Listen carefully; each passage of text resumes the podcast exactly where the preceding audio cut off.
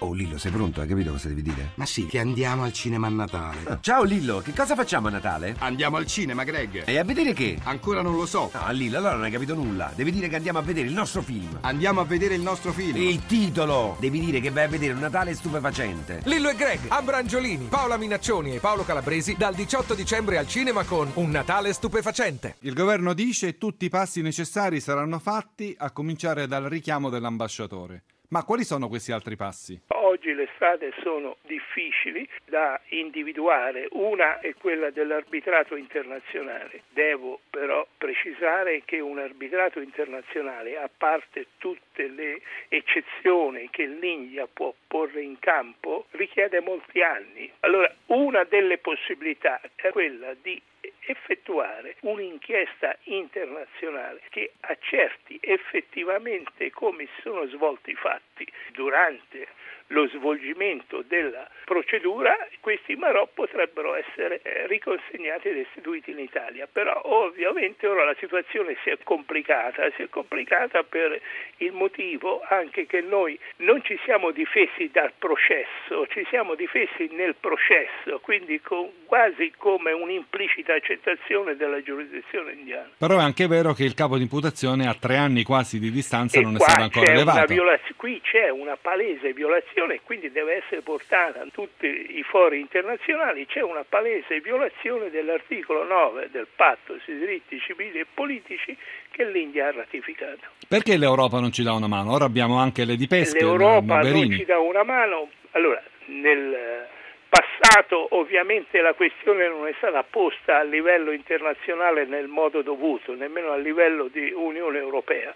Ora bisognerà vedere, attendere cosa si può fare. Io vedo però un pericolo che è dato dal fatto che fortunatamente questa questione della pirateria sta scemando di interesse, eh? non è più come è stato negli anni passati e quindi non so fino a che punto i nostri alleati europei ci vogliono seguire su questa questione. Eh, io direi che questa dovrebbe essere una via forte, quella di una via eh, europea nel senso di far pressione eh, nei confronti dell'India a questo riguardo. Però, ripeto, bisogna trovare il mezzo tecnico di soluzione della controversia perché questa è anche una questione tecnica e la magistratura indiana è una magistratura indipendente, quindi c'è questo rapporto esecutivo e giudiziario che va messo sul piano giusto.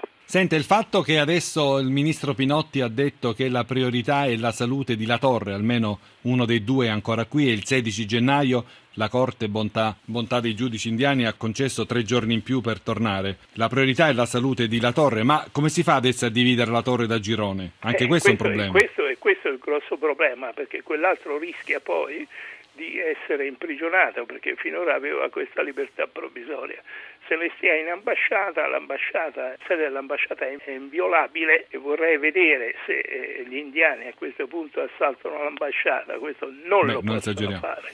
Non lo possono Però fare. sarebbero arresti domiciliari in ambasciata, insomma. Beh, se ne sta in ambasciata, ma ci sono dei precedenti con i paesi dell'est, purtroppo è così, ma è l'unica soluzione perché appunto se c'è un rischio che questo venga arrestato è bene se ne stia in ambasciata. Sono stati fatti errori? Quando i Marò giunsero per la prima volta in Italia non dovevano essere riconsegnati all'India per un motivo molto semplice. La nostra Costituzione afferma che nessuno può essere distratto dal giudice naturale.